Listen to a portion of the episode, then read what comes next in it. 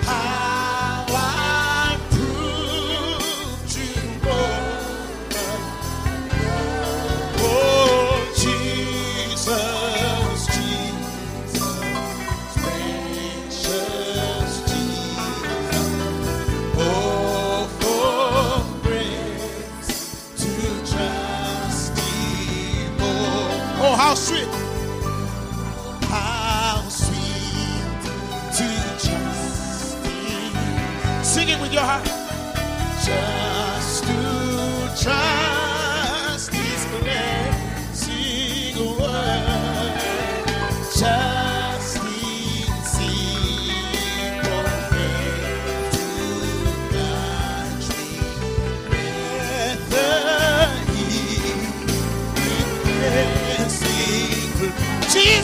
fizeste.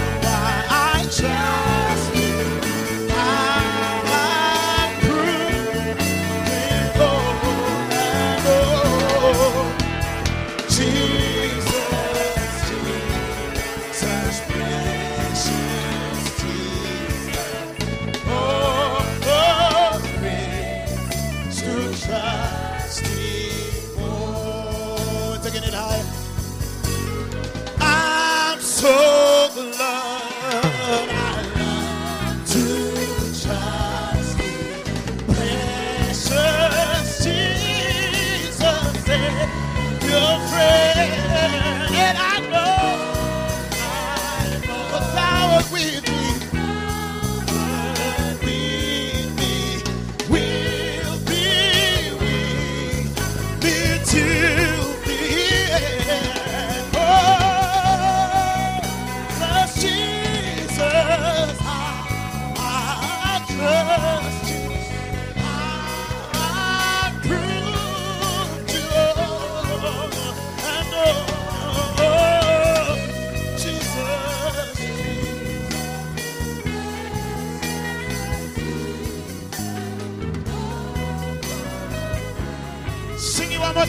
Say Jesus.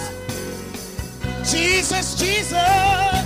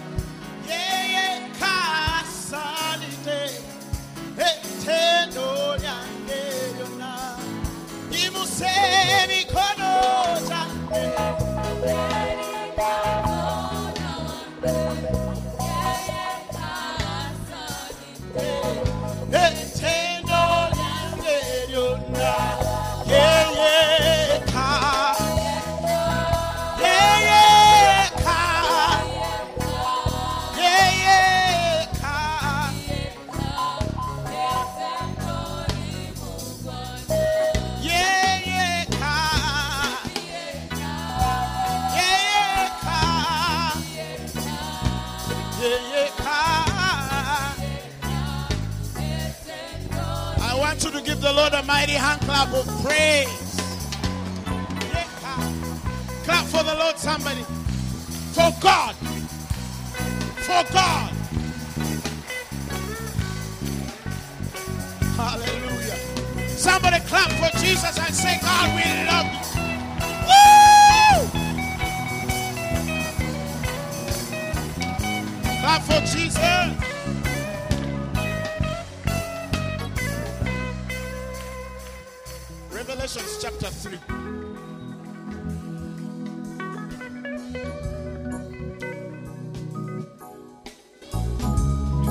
Let's open our Bibles in the book of Revelations chapter 3. If you're there, you say Amen. Hallelujah. Today I'm, ve- I'm going to share a very, very, very, very complicated sermon. Okay, I'm going to share it in its simplicity. Okay? So don't worry, it will be simple for you, but it will be complicating in its own way. Don't worry, it will be simple, okay? So don't fear. But it's it's very dear to me, okay? Praise the Lord Jesus. You see, even in this gospel we preach, there are such things as milestones. Milestones are things that are so distinctively defining a particular course of your life um, because of the way the Lord lays them upon your spirit. And thus I speak that some of these things are, are very important to me. Revelation chapter 3. Let's read uh, from the 14th verse. The Bible says, And unto the angel of the church of Laodiceans, write. This is an instruction to John. He says, This thing saith, saith the Amen, the faithful and true witness, the beginning of the creation of God. He says, I know thy works, that thou art neither cold nor hot. I would thou I would thou wert cold or hot. So then, because thou art lukewarm and neither cold nor hot, I'll spew thee out of my mouth, because thou sayest, I am rich and increase with goods and have need of nothing, and knowest not that thou art wretched and miserable and poor and blind and naked. I counsel thee to buy of my gold, me, sorry, of me gold, tried in the fire, that thou mayest be rich, and white raiment, that thou mayest be clothed, that the same of thy nakedness do not appear, and anoint thine eyes. Hallelujah. Anoint thine eyes with that. I what? I self, that thou mayst what? See. That means they're blind.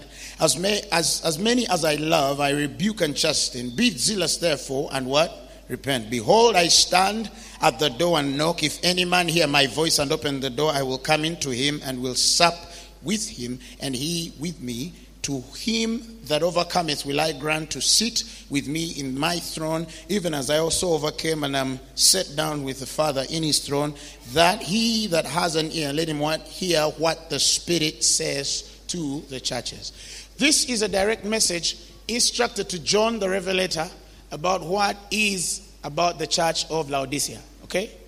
And the scriptures at the end tell us that let him that has ears hear what the Spirit is what? Saying to the churches. Meaning that uh, outwardly it is telling us what the church of Laodicea is, but in the spirit there is a very distinctive explanation that the Lord wants us to understand rather than just be lost in the rhetoric of what meets the eye when you read it. Hallelujah. And so it is with all scripture. All scripture has a place of you are reading things up front, But inside, the Spirit of the Lord has to be saying something. And that which is said is what we define as revelation. Now, some people don't understand the book of Revelations. Okay? And being a student of, of church history, I've understood very well that everybody has put this book of Revelations in their own time frames to fit their individual doctrines. And some are not wrong, it's only the direction and light from whence they see. Okay? That is not enough to say that we're disqualifying them. That is only to appreciate that everybody sees the Christ differently. Are you hearing me? That is why you have four gospels. The way Mark sees him is not the way Luke sees him. Luke sees the Son of Man, Mark sees the what? For those of you read the Bible, what does Mark see? The servant of the Lord. What does Matthew see? The king of the Jews. What does John see? The one which is from above. You understand? So, distinctively, if John is defining, for example, and he's, he's, he's, he's, speaking about who the Christ is, you realize that Matthew begins from the genealogy. And this is the genealogy, okay, of, of, of, of who? Jesus Christ, the son of what? David, son of Abraham. That's where he begins from. And it starts from lineage. That is his definition, okay? But you see, when you go to John, John says in the beginning was the Word. The Word was with God. You understand? That's where he begins from. John begins from a beginning before Genesis. In fact, if you want to read some of the oldest distinctions of knowledge, they're in the book of John. John recorded things even Moses didn't register. You understand? Because Moses begins at the place where the Spirit of the Lord was hovering over the earth. And while he was hovering over the earth, the Lord says, Let there be, and creation was done. John begins from a place before the foundation of the world. He says, In the beginning was the Word, and the Word was with God, and He, the Word, was God. And the same was in the beginning with God, and nothing was made was made without him. For all things were made by him. He was the light, the life. He shines in darkness. Darkness comprehended him not. And he tells us, and he was the life, the life was the light. You understand? And he became flesh, and we beheld his only glory as the only true Son of God, full of grace and truth. Those scriptures explain a beginning way older than the foundations of the world. Because when it says, in the beginning was the word. Are you hearing me? Your Genesis has in the beginning the earth was without form. You, Moses begins from a place of the earth. John begins from an eternal place. Are you hearing me? So, some people, you ask them, what is the oldest book in the Bible? Some of them want to think it's Genesis, okay? No. Hallelujah. You might even dig deep and be shocked at, at some of the things that are written in the scriptures, okay? Probably if you want to date, that's different if you're dealing with a debt issue. But if you want to go to the entity of context, aligned with eternity, some of these men saw things way, way older than their time. Hallelujah. Praise the Lord Jesus Christ. Say amen. So it depends on how the minister of the gospel sees. So it is with the book of Revelations, okay? Everybody wants to see, or everybody can't see, and everybody will see as to probably what the Lord wants to minister to them if they are aligned enough to the spirit of truth. Because therein, again, I've seen the biggest corruption in the body of Christ. Remember, the scriptures are clear. The scriptures say that men have been corrupted from the simplicity which is in Christ. The Bible says they've not been led away, they've been corrupted. Okay? That is why it says, But I fear lest by any means as the serpent beguiled Eve through his subtlety, so your mind should be corrupted from the simplicity that is in Christ. In other words, whenever we, we complicate Christ, we're corrupting men of his simplicity. Christ is supposed to be simple. Why? Because the beginning of the knowledge of Christ is from a faith perspective, it is not from a human power and strength. The Bible says not that we're sufficient of anything to know as of anything of ourselves, but the sufficiencies of God, which has made us able ministers of the new covenant. That means we have the divine ability, we have an unction from on high, we know all things. The simplicity of the gospel is not necessarily the presenting of, of the things that are so shallow to people. Some people mistake that as simplicity. Me, I preach a simple gospel. But you see, what is defining as simple is actually a shallow gospel. We're not talking about the place of shallowness. We're talking about a place of firstly laying down the foundation of what is necessary for the depths of God and His Word to sit in the spirits of men because most intimately with God is the nature of the of the of the ground okay? Is it dry ground? Is it thorny? Is it stony? Is it good ground? Because that's the difference between the 30 the 60 and the hundredfold. How we prepare the hearts of men. That's why the Bible says in the book of Hebrews that it's expedient that our heart be established, prepared in grace, and not in meats. Okay? Like many people have been indulged in, the Bible says, wherein they have not been profited. They profit not there in the things they've been occupied therein. So you're preaching, you're teaching, you're speaking things, you're sharing things that don't give you results, don't give the people results, don't give life to the people around you, neither give life to anything around you, but you're still sticking on something that doesn't work, okay? So again, we must understand the things that are necessary through the scriptures to lay the foundation of the ground. Many people have very different funny ground, okay? So even though the truth of the gospel is coming to them, they are dry ground. So it falls, and the, and, the, and the fowl of air comes and bites of it. Why? Because the Bible says they have not understanding. But how can they not have understanding? Okay? Yet the Bible says, with all thine getting, get understanding. Yet the Bible says that wisdom rests where understanding is. You know very well that the, the, the, the, mind of the Spirit in giving you knowledge ought to have the precedence of wisdom and understanding. Knowledge is third place for the process of a man being instructed of the Lord. Okay? When you say knowledge, you ought to have the understanding of the wisdom of what you know. Otherwise, if you don't know, so if you know what you don't understand and whose wisdom you don't carry, you get where I'm coming from? If you are seeking to know of what you don't understand, of whose wisdom you don't carry, that is vain jangling. You are speaking from a mind perspective. You are ever learning but never coming to the knowledge of our Lord and Savior Jesus Christ. But that is not how the Bible says, so you learn Christ. The distinctions of the gospel, the Bible says, He has been made unto us wisdom. Hallelujah. The Bible says, In him is hid all treasures of wisdom and knowledge. And in that person, the Bible says, Great is a mystery that was hid from the ages past and now revealed, which is Jesus Christ in me, the hope of glory. So if the Christ in whom all treasures of wisdom and knowledge were hid is inside me, it means that I must begin from the entity wisdom. I must understand that I carry wisdom because wisdom is the principal thing. And the Bible says, and wisdom resteth where understanding is. Therefore, I'm prompted to seek understanding. Are you hearing me? In the wisdom I already carry by the finished work of Christ at the cross of Calvary. Because I don't, if I don't appreciate what he has done and who he is in me, understanding cannot come, and therefore knowledge can only come as information. Are you hearing me? And if a Christian is dealing on an information perspective, the Lord Jesus cannot speak to you. You see, many people have been lost into many wanderings, and therein have been pierced with many sorrows because they've become so committed to chasing what ought to pursue them because the persuasions of the things of God are not revealed unto them because of where they are standing as people. Are you hearing me? So, for example, need. When the Bible says that we are persuaded of greater things which accompany, so your salvation, it means that the church has to preach a gospel above you're going to get a and a house. Sometimes we have to preach it to help the person get a car. But after the car, what next? After that house, what next? After that child and that marriage, what next? So you have many people in church seated, they have cars and houses, they're smelling nice perfumes and very nice clothes, but they're useless in the kingdom and they're very indifferent to the true convictions of the Spirit. That is why we're not preaching the gospel. Are you hearing me? Because we are not after a certain kind and mind of conviction of the Spirit out of the true place of positioning in the things of God. Hallelujah. Praise the Lord Jesus Christ. Praise the Lord Jesus Christ. So sometimes we, as a, as a people, as a ministry, or as believers in the body of Christ, we must understand that the primary mandate, in fact, the place that gives us the grace of eternity is simple. He says, and this is eternal life, that you might know the one true God and his only Son, Jesus Christ. But today in the church, we've presented eternal life as a life to come. Are you hearing me?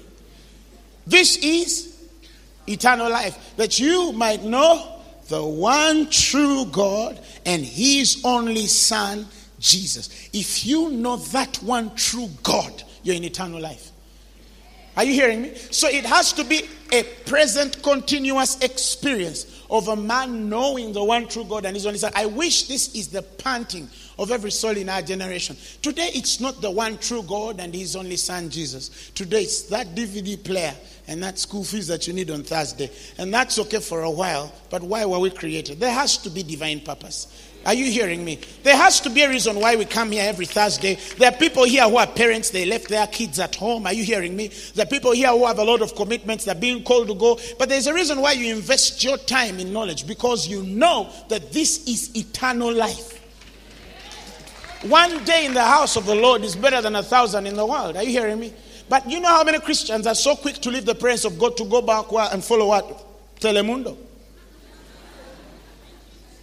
You understand? Fiction, okay?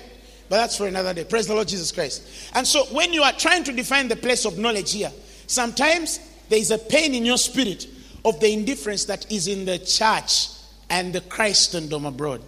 You see, the Bible says that there is a way that seemeth rightful to every man, but the end thereof is what? Death, okay? Meaning that there are people in this world who are too convinced that they know too much. Are you hearing me? To be told. Yet the very people sometimes shall and are being weighed by the tides of the Spirit and they're found wanting. And that's why we're ministering questions, like Timothy says, rather than godly edification, which is after faith. Are you hearing me? Now look at a church like Laodicea. They are a church. They have a choir. They have intercessors. They have projects. They have evangelism. You understand? They have ushers. They have everything on their side. They have all the kinds of instruments on their side. They have everything that they need to do the ministry that they ought to. Are you hearing me? The scriptures are clear that they are neither hot nor cold. Are you hearing me? But the Bible says, but they know not because they consider themselves rich. Are you hearing me? They consider themselves rich in the word, rich in things. You understand? They increase with goods. They have need for nothing. But listen, the Bible says, they know it's not that they are what? And what? And what? And what? And what? And naked. They're naked, they're blind, they're poor, they're miserable, they're wretched, but they know not. Because the surroundings around them deceive them. Are you hearing me? And when they do deceive them, they assume that they're in a better position than they actually are. And therefore, they can, because of that deception, feel like they have the grace to help people who are poor and need to grow. You get my point? And there is nothing as painful and deceitful like Christians who know how to show patterns they don't leave. You understand? You pretend to pray, but you pray in public. When you're alone, you don't pray. You pretend to be a giver only when the cameras are watching you, but you're not a giver. You pretend to be a preacher only because you have to keep up appearances, but the back end of you has a very line, long line of pretense and indifference. You get where I'm coming from? And we can have a show for that as the church and say, oh, everything is going on well. Jesus is moving. You understand? Today, when you ask people, how was the meeting? They say glorious. You ask them, glorious. Do you even know the Greek definition of the word glorious? Doxa. All that God is and all that God has. So when you want to define a meeting and say that it was glorious, in that meeting was all that God is and all he has manifested. Or you want to get smoke machines, pump them up with smoke, and say that this is the glory of God, and get so excited and say, "Ah, yeah, it was glorious." But really, at the end of the day, you're weighed and you're found excited rather than revelational. That's why, when, for example, when you read the book of Revelation, do you know that many people think that it's called the book of Revelations? they didn't get it, did they? You get it? They think it's a total sum of the things God revealed to John the Baptist. That is why if a man ought to function in the spirit of revelation, I'm talking about the spirit of revelation, that man ought to understand this book. Because judgment is therein. Why? If the Bible says that we shall be judged by the law that set us free, do you realize that there is a blessing for any man which reads the book of Revelation? and a curse to whosoever removeth the word? But you see, sometimes we only want to paint of what is going to come. Oh, and then there was a crying, and then there was a burning of incense, which were the prayers of the saints. Who was worthy to open the scroll? And the Lamb of God is, oh, is, is worthy to open the scroll. But they don't understand that distinctively the scriptures have been clear from beginning that anywhere there is a scroll is a move of the Spirit. You get it? It's not just a scroll, it's a move of the Spirit. So when you see the prayers of the saints, which are as incense, the mind of men which are interceding for the next move of the Spirit. Are you hearing me? If there ought to be scrolls that are opened by the Son of God, there ought to be men dispensed enough in the spirit realm to read those scrolls. Least men read from what is from the earth. You see, it's one thing to say that let the things on the earth teach us the things in heaven, but it's another when you understand that you are in Christ, which created the heavens and the earth, in whom all things consist. Okay? So, yes, I can look at the things of the world to teach me of the things in the heavens. But you see, deeper than that, I want to see, look at the, th- the words. Paul calls them the words of this life. That I might understand the life which is of God, because that's, that, that to me is the most important testimony for every believer. So, for example, when you read in the book of Revelation, okay, the reason why many people think it's the book of Revelation is because they think it's a total sum of what the Lord is speaking to John the Baptist, and there Irini corrects them and tells them, no, this is deeper than just that. The spirit of prophecy in Revelations is actually the testimony of Jesus Christ. So, therefore, if you understand the testimony of Jesus Christ, you'll understand the book of Revelation circumspect to prophecy. So, for example, if I have the Spirit, the Bible says, and the Spirit of the Lord shall show you things to come, okay? If He says that He shall reveal unto you the things to come, don't you realize that, for example, if you are in the Scriptures, the eyes of your understanding have to be opened of the things that ought to come. In fact, when you're dealing with John the Revelator, right in the book of Revelation, okay, you realize that when things get too much for him and he's too hit with all these things God is downloading on his, on his spirit, he says, you know, come quickly. You get it? Of like, come quickly. This is something heavy. you understand? On the spirit of a man trying to receive what is actually revelation of the person of Jesus Christ, not just revelations of things to come. For example, church at Laodicea. Okay? How can we see people who don't know that they're miserable, who don't know that they're poor, who don't know that they don't know, who don't know that they don't understand, who don't know that they're so far from truth, yet they feel that they are this, they are that, and therefore they are lukewarm. Are you hearing me? Now, this is the funny thing. The funny thing, the scriptures say, Behold, I knock at the door. Meaning, listen, if you're dealing with a church and Jesus is knocking on the door, you don't get me, do you? If you're dealing with a church and Jesus is knocking on the door, who was in the church? Do you, do you understand what I'm saying? When did he leave? How can he be too desperate to a place where he says, If any man, you understand, even if it's an usher, I don't care, let somebody just open for me. I'll enter in. Listen, he didn't say, and dine with them.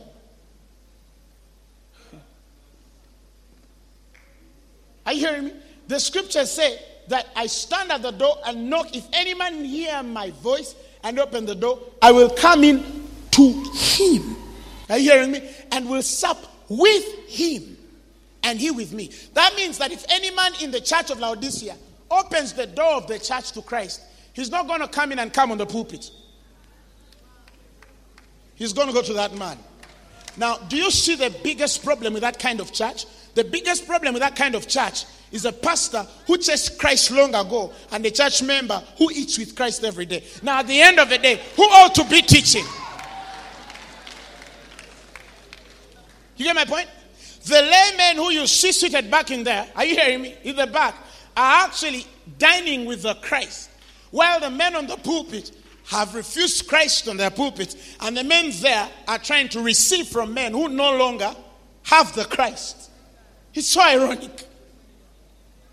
You get my point? So at the end of the day, sometimes you're going to see a certain schism, a certain division in the body of Christ. Not necessarily because the man out there has a problem, but because the man eating with Christ he has a different conversation from the man standing on the pulpit.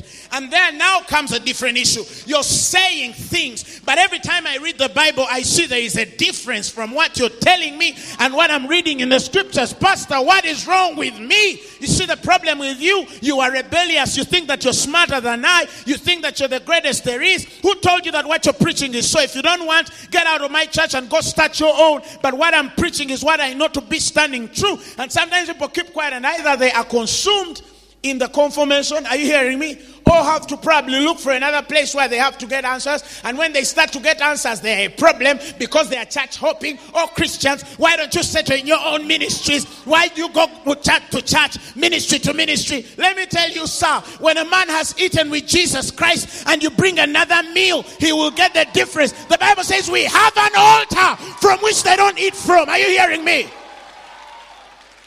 And at the end of the day, we're saying, oh, today's Christians, they are hoping in churches. Listen, God is the one moving them. Listen, the Bible says in Amos that in the last days I shall put a famine, not of bread or water, but of the word. And he says they shall move north, they shall go east to eastern coast. Why are they moving? He's causing a famine and a hunger. They are hungry to hear a God who they can relate with because every time they're eating with him, they're reading something different from what we're giving them every Sunday. And then we think they're the problem. And then we make them unbelievers, cults, deserters of the faith, lost and fallen. You understand? Disconnected from the life of God. We cast them all we want. But you know what? We just lost the man who dines with Christ. And he again goes back to the door to knock until another one will open.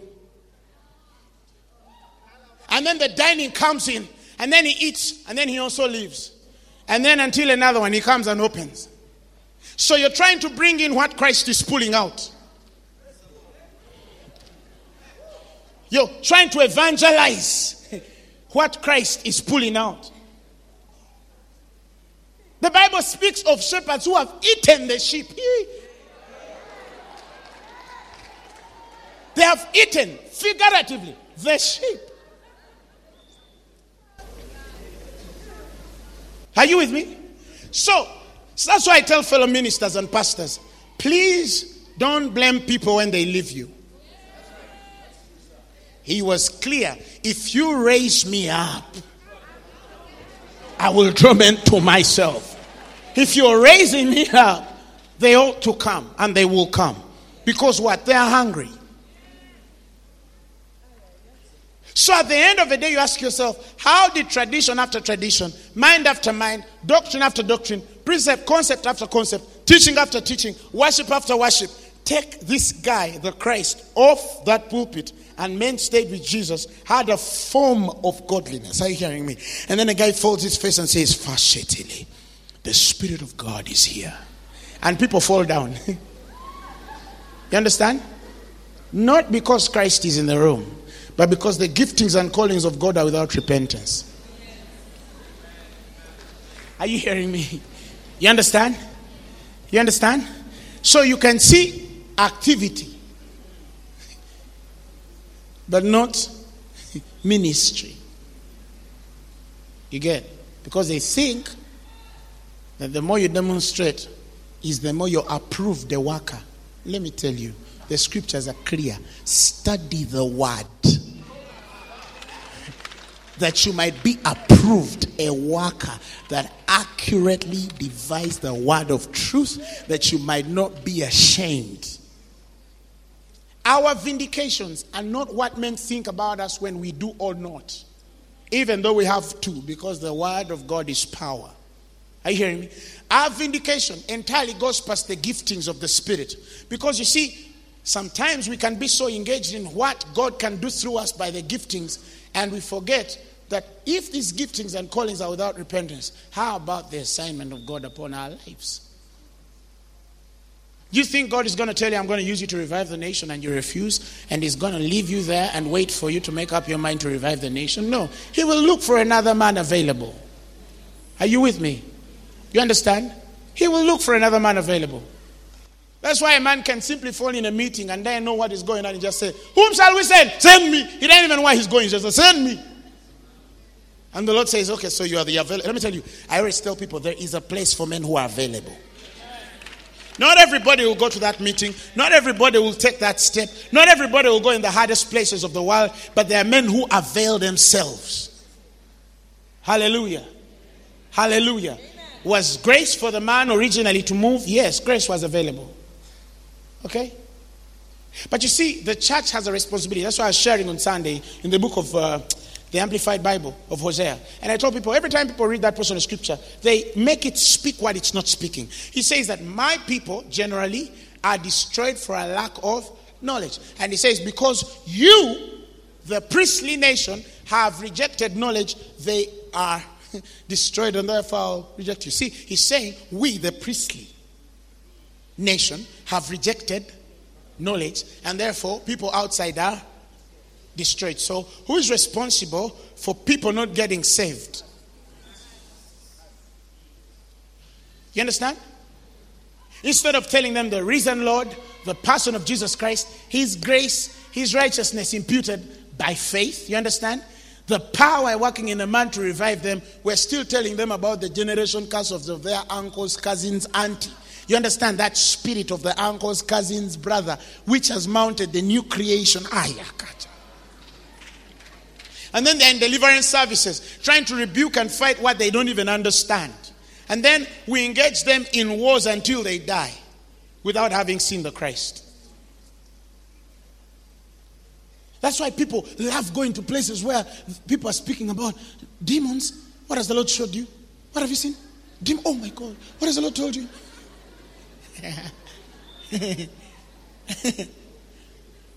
are you hearing me? But God wants to raise you to a place where you know and hear Him. He says, A new covenant I make with them. Not as that one which I made with them in the wilderness, that they could not continue therein, but a new covenant I make with them. He says, And all shall know the Lord. None shall say to, his, neighbor, Know the Lord. For from the first to the last, he says, For all will know me, and I will forgive their iniquity, and I'll remember their sin no more. To the preacher, to the worshiper, to the, uh, to the guy at the door, they know God. They know God. Are you hearing? But tonight, or in our generation today, everybody that sees something small work on them, even if a guy just lays a hand on a guy and the eye sees and he says, Ah, now the Lord has called me. He, he goes on a, and then he gets a hammer, poor, poor, and then puts up a what? Something international. You understand? Something, something international. Are you hearing me? You understand? Or probably go and inconvenience a certain gullible person. Oh, let us share your room. The Lord, the Lord does not despise humble beginnings. You understand? Even the guy who has come into the ministry, he's unexperienced and unskilled in the word. Hebrews is clear. Some don't even understand the simplest doctrine of righteousness. You understand? They still are in the righteousness of the law. Many things. It's very sad to hear. You get? So at the end of the day, this guy is also what? Excited. You understand? Or at most, if he is too desperate, he will look for a man of God and tell him, Sir, I feel the Lord has told me to join your ministry. Are you hearing me? But you see, there's a difference between Timothy and Peter. Peter is associate pastor, Timothy is son. They didn't get me. Then you ask yourself, what makes him associate? And have you ever seen an associate with the same vision? Listen, he says, when Peter, which, and John and James, when they saw the grace which was given unto me to the uncircumcised, as it was to them to the circumcised, they gave me and Barnabas the right hand of fellowship. Associate pastors never have the same visions with the senior pastors. They're just there to survive long enough to have a hick, and then one time blow you where it hurts, and then they carry their own members and take them to another ministry and say, That guy is not so deep. I don't feel him anymore. You come and I take you where there is milk and honey, yet there are no cows and bees. You understand that?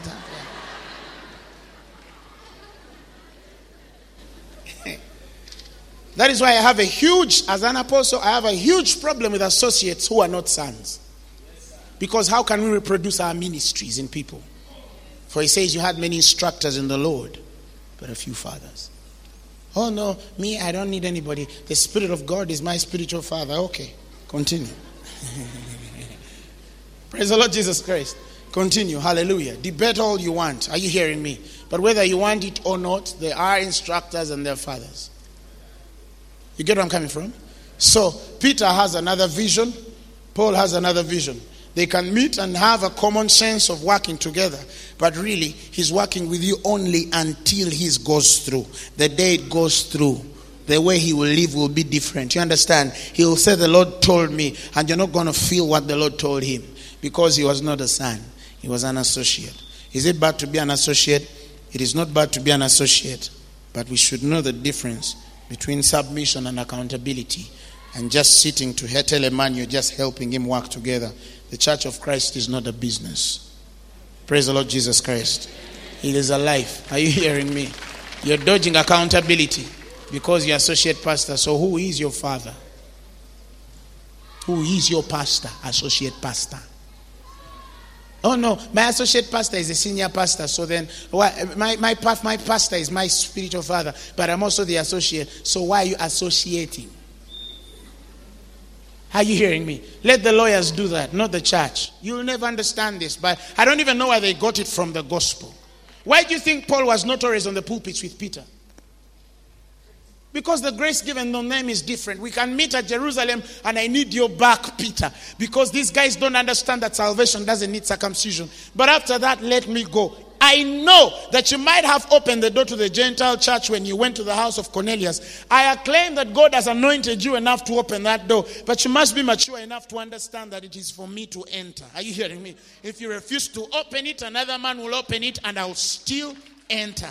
But if you dare come into the territories the Lord has sent me, you write things and say, The brethren in Rome greet you. I am sure they'll hang you upside down. You're going to say it was persecution, but what were you doing in Rome, Peter? God called you in Jerusalem.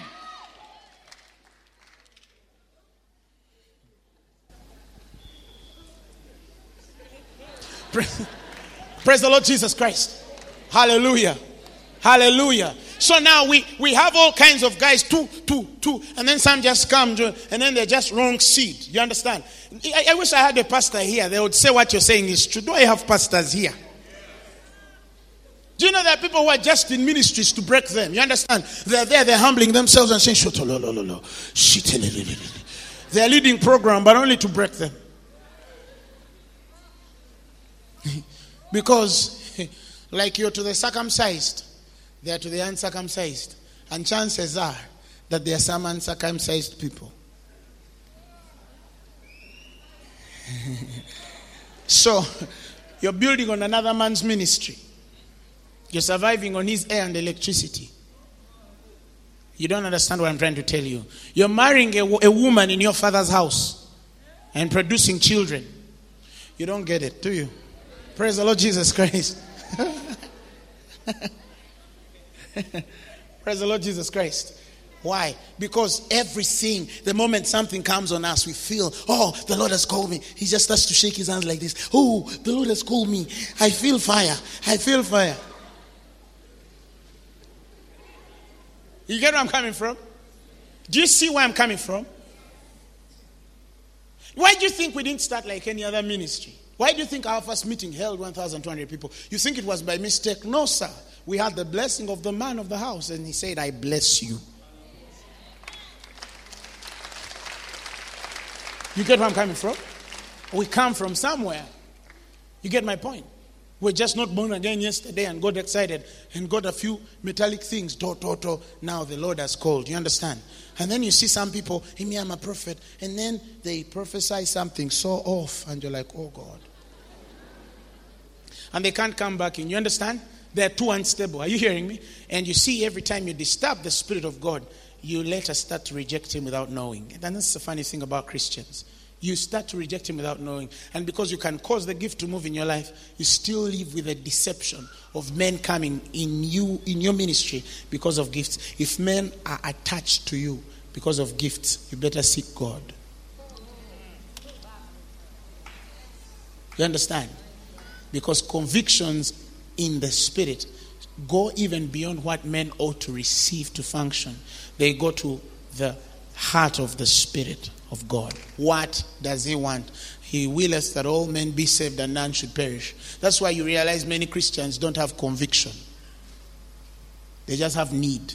They've been hit by the spirit of the world. It's always competition and money and money and money and money and money and money and money and money. You understand? Primitive accumulation. Even the money they have, they, they will not use it, but they will rather die. You understand?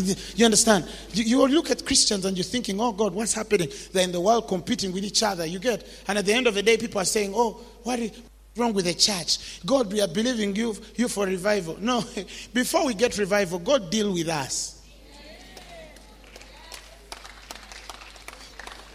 You get my point? Before we what? We get revival. God deal with the individual, us. Look at Luke. Luke said in verse 1, okay? He says that many people attempted to account the story of Jesus. Some of you think that only four men wrote. No. He says, For as much as many have taken in hand to set forth in order a declaration of these things which are most surely believed amongst us. That means many people wrote the story of Jesus. Are you hearing me? Many men wrote down the account of Jesus. So it's not only Mark, John, and Luke and Matthew. No, many tried to stake a hand to set forth the order a declaration of those things which most surely believed amongst us. Many people saw the Christ. Many people wrote about Jesus Christ. But you see, the thing on them was not enough to be qualified to be kept up to 2015. You never understand what I'm saying. That is why people sing songs and after two weeks they're not anywhere. That's why people preach sermons and they can't stay eternal. Why? Because what is on them only lasts for a night. It's like the very spirit of the world. If he unleashes the dragon and his Sisqo, when he comes to Uganda, his concert will flop because people are tired of unleashing dragons. Bring another song on snakes or scorpions, but please don't give me unleashing the dragons. And some sermons are starting to sound like unleash the dragon. They're too old and predictable. Same testimony in 1965, I ate a goat. Same testimony in 1965, I ate a goat. If God is the same yesterday, today, and forever, He ought to be working in you every day. A new thing. Raise a person today. Tomorrow, open a blind eye. Next year, change something. But God in Jesus Christ in your life must seem like an ever increasing life of glory from glory to glory to the very image and stature to the fullness of our Lord and Savior Jesus Christ. We want to avoid putting revival meetings attached to monuments of yesterday. We want to preach a Jesus who is presently moving, living, and alive in the inside of our spirits. That when you're speaking, it sounds like it's fresh from heaven, has been fried by a particular angel and thrown on us. Hallelujah. Tell your neighbor it is working in my life. So, Luke realizes there are many who are writing. I'm not just going to write. I'm not just going to preach. I'm not just going to worship. Are you hearing me? I'm not just going to teach. No. He says in the second verse, eh? he says, even as they delivered them unto us, which from the beginning were eyewitnesses and ministers. Oh my God. They were also ministers of the word. They wrote, they were ministers of the word, but God says, uh uh-uh. uh you don't know him enough to speak about him. I know you have a good book, sir. It has three volumes on the anointing, but you don't know me. You don't understand what I'm saying, do you? Yes, you do. A guy has written a book. He's saying, Oh, this is my book. I've written a book on prosperity, but he's broke. Physician. You're broke. You're teaching me about money. The guy has two members in the church. He's teaching about church growth. That's so ironic. And he can't be taught by somebody who has a million people. Because he's too proud to be taught. But he's also teaching. And then you sell two, four, five copies, and people read it and say, it ain't it. I'm looking for something. When I find it, I will know. God give you songs that will make men lose sleep. God give you revelation that will cause men to lose appetite. God give you visions that will cause men to, to, to, to pay millions of dollars just to get to you in the name of Jesus. Actually, what I'm seeing in church is tired folk.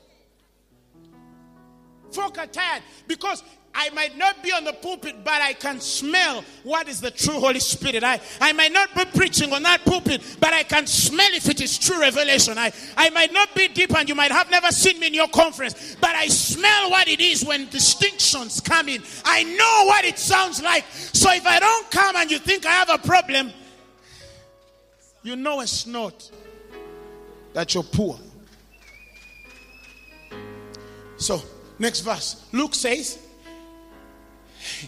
because uh-uh, it seemed uh, good to me also, having had, listen to him, had perfect understanding of all these things from the very first to write to you in order, most excellent Theophilus, that thou mightest epignosis, the certainty of those things wherein thou hast been instructed.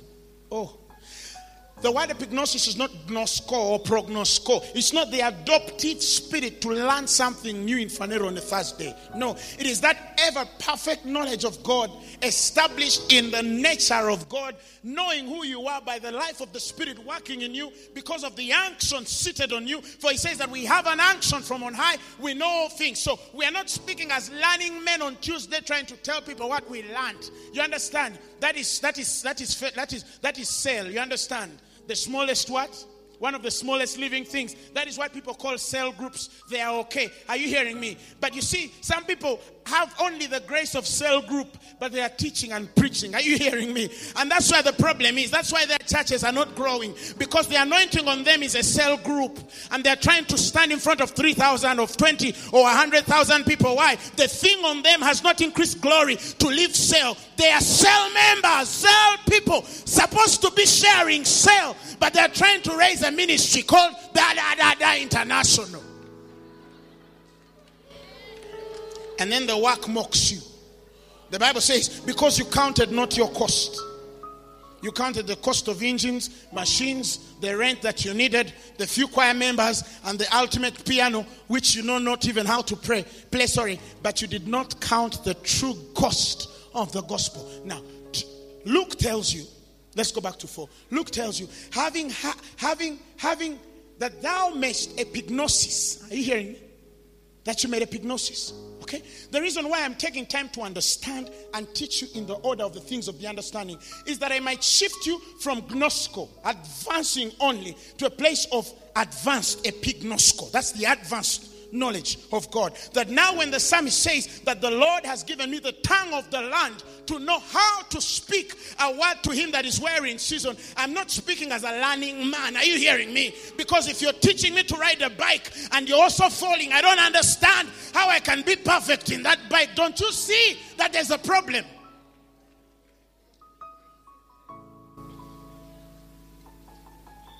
And the rebellious boy also looks for other people to release an anointing on. And he says, God has told me that you're going to be a pastor. really? Really? You? You're laying hands? you're laying hands? You rebelled. You're very funny. You're indifferent. You're also laying hands. Now, does that surprise you? Why we have many churches in our nation, but many are shallow. And amazingly, do you know do you know that the people who sense the shallowness of churches are people who have never stood on the pulpit? They know how to sense the true thing. Because these days, a man can say, You have to give. And the guy stands up. But was that revelation? Is that revelation? Come on, somebody. I feel in the spirit that you don't need to tell the, the, the, the Lord, the devil, your problems. Tell the devil, who you don't need to tell how big your problems are, but you need to tell the devil how big your God is. And somebody stands up, but you see, is that so deep? Is that all you got?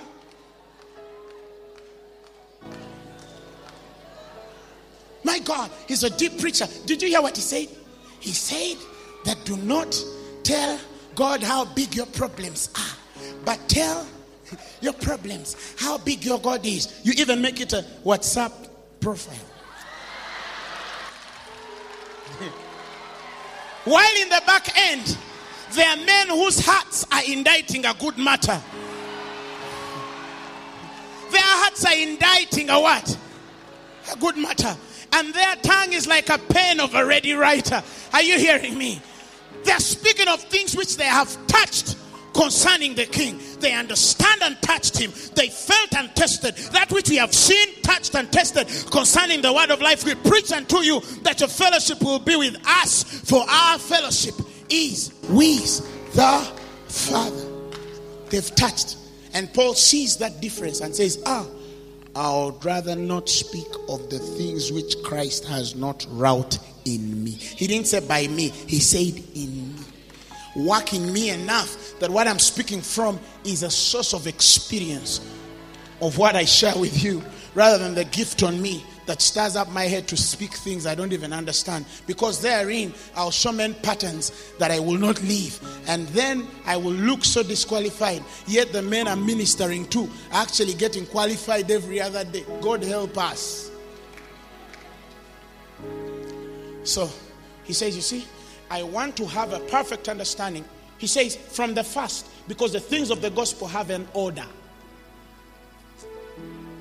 The first things are first. So when Paul speaks of the first principles of the oracles, are you hearing me? Some people think the Bible is every oracle, but he says there are first principles of the oracles, there are secondary principles of the oracles, there are third principles of the oracles, and consequently come with the dimensions of the Spirit. Now, men are still in the repent. Listen, he says, and now let not, he tells us of, of, of, of, of, of what? Of the place where we have to go past the first principles of the oracles. Are you hearing me? And the first thing he mentions is what? Repentance from dead works. That's the first thing of the first principles. Meaning, if a man is still preaching the law, he's still in the first principles of the oracles, but he's a senior pastor. He doesn't even know the difference between law and grace. Because law is, is, is dead works. The things that you do to pull up a God instead of responding to what he has done to pull you up. That's religion. I know it's okay for evangelists to reach out to sinners, but I told people revival can only be described when sinners are looking for church.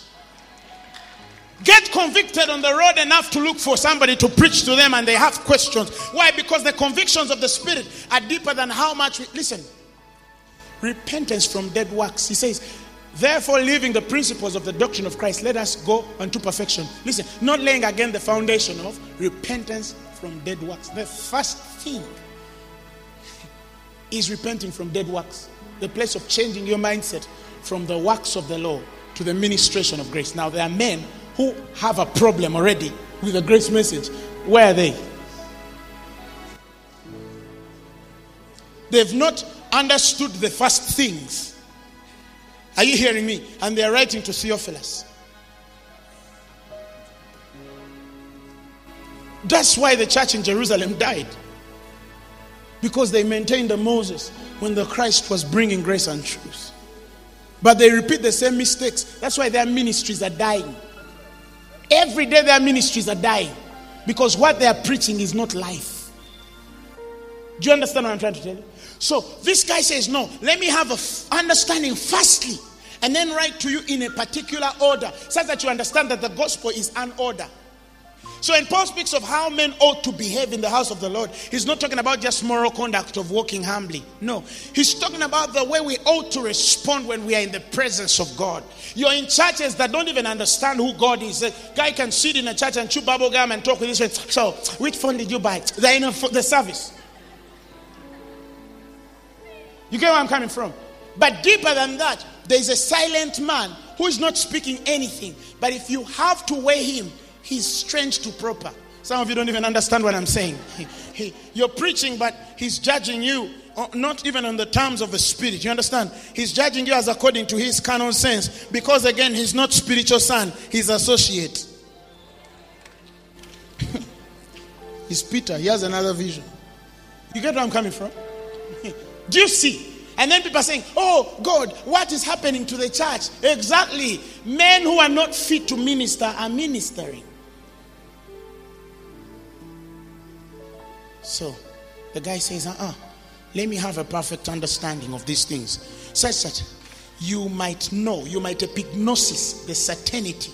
The word there for certainty is the Greek word for security and security of the things which you've been instructed. Such that when a man stands instructed by the Spirit, they have a security of what they know. When he says God heals, he'll say, Bring that clutch and you're going to bring it because he knows what he's talking about. When he says that God answers prayer, he's not speaking from a perspective of an excited spirit. He knows that God answers prayer. When he goes on his knees to pray, he's not just praying because he's too desperate to pray. He's praying because he knows that God who always hears him. That place where you're sure of everything that you're doing in God because you're too aligned to the instruction of advanced knowledge. Because you're taught by men who know take time firstly to know the things in their order before they write. Now, we are out of order preaching to men who want to understand an order and qualifying them as instructors of the things out of order, and they are also preaching disorder. You have a demon, amen. You don't have a demon, amen. You're rich, amen. You're not rich, amen. I see a demon in you, you have it. I don't have it, eh. you're this, you're that. They're hot, they're cold. They're today they're short, they're tall. You understand?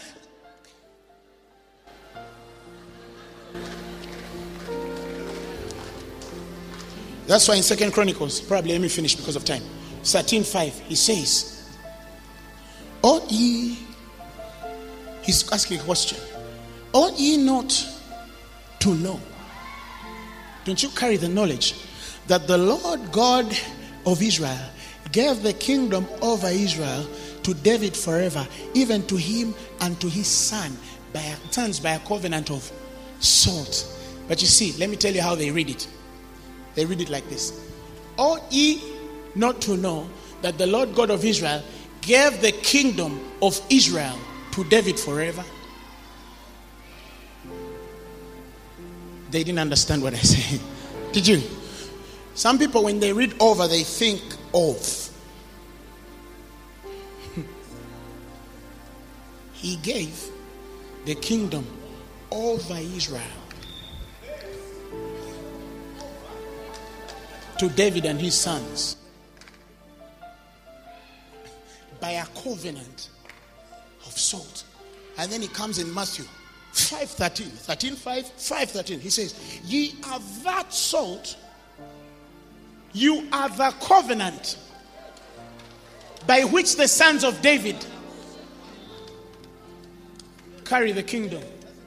When John the Baptist sees it, he says, Repent ye for the kingdom of God is nigh. Repent ye, for the kingdom of God is nigh. Matthew claims and says, Oh no, I know that the, the sperm in him is not of David, but this is the genealogy of Jesus Christ, the son of David.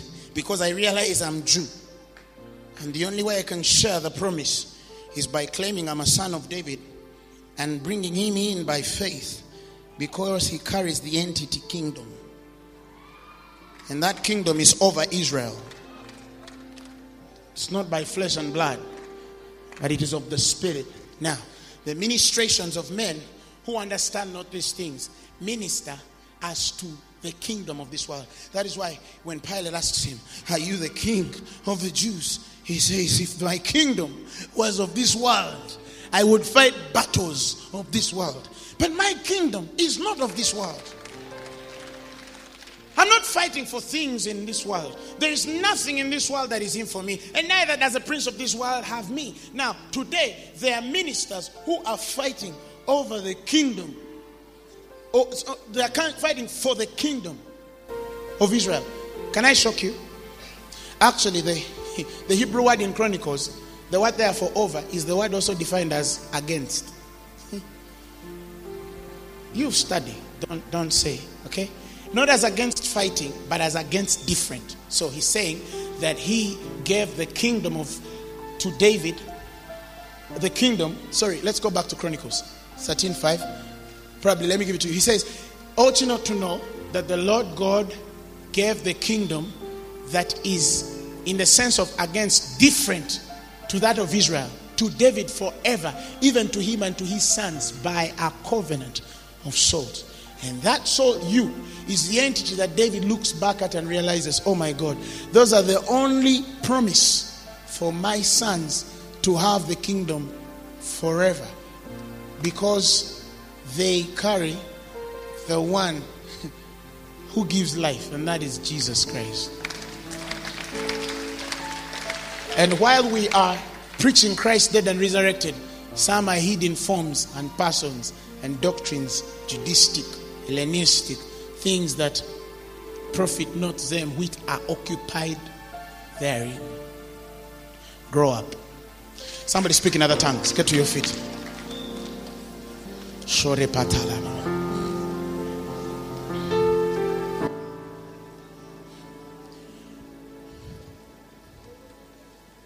I want you to just take a minute and speak to Jesus.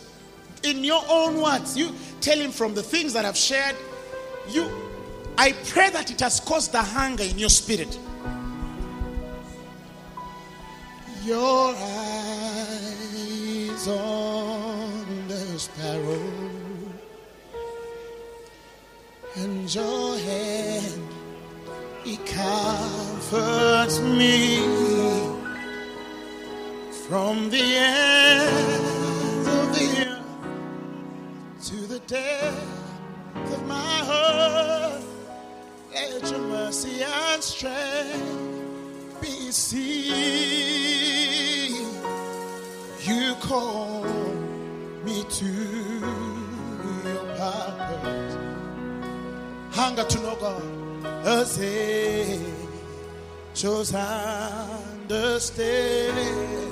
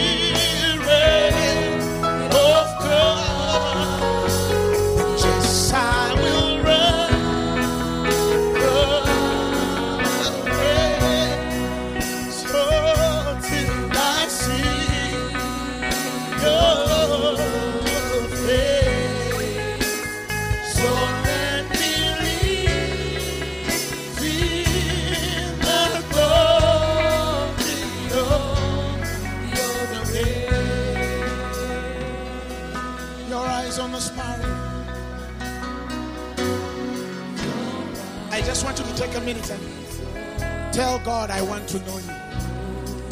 Let it be your ultimate hunger and thirst to know the one true God and His only Son, Jesus Christ. Let Him bend you enough to teach you. Let Him kill you enough to reveal Himself to you. Let Him break you enough to deal with you. Let Him work in you, both to will and to do according to His good pleasure. Let Him answer you.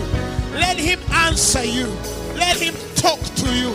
Let Him instruct your spirit. Let Him teach you.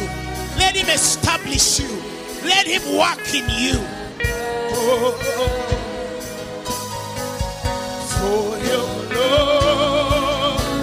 We are believing for a generation that can just hunger to know. We know you need cars and houses, that's okay. But can you just hunger to know?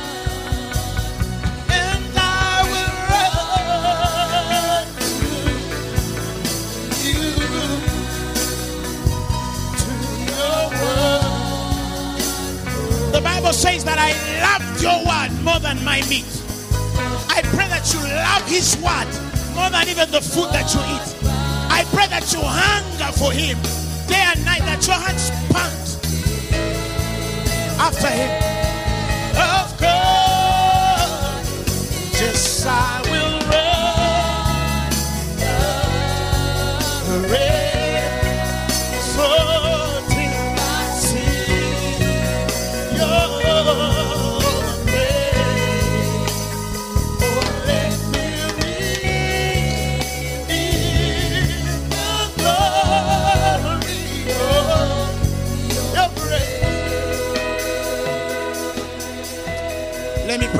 Father, I thank you that the entrance of your word brings light and giveth understanding to the simple.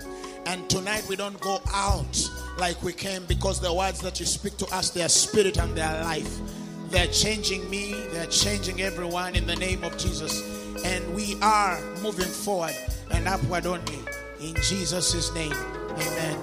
The message you have just heard was brought to you by Phaneroo Ministries International. For more information, contact us on telephone number 041 466 4291 or email us at phanerokampala at gmail.com. You can also find us on the web at www.phaneroo.org. Or better still, feel free to join us every Thursday for our weekly fellowships at Uma Multipurpose Hall from 5 p.m. to 8 p.m. You can also catch the live stream at livestream.com slash Phaneroo. Phaneroo, make manifest.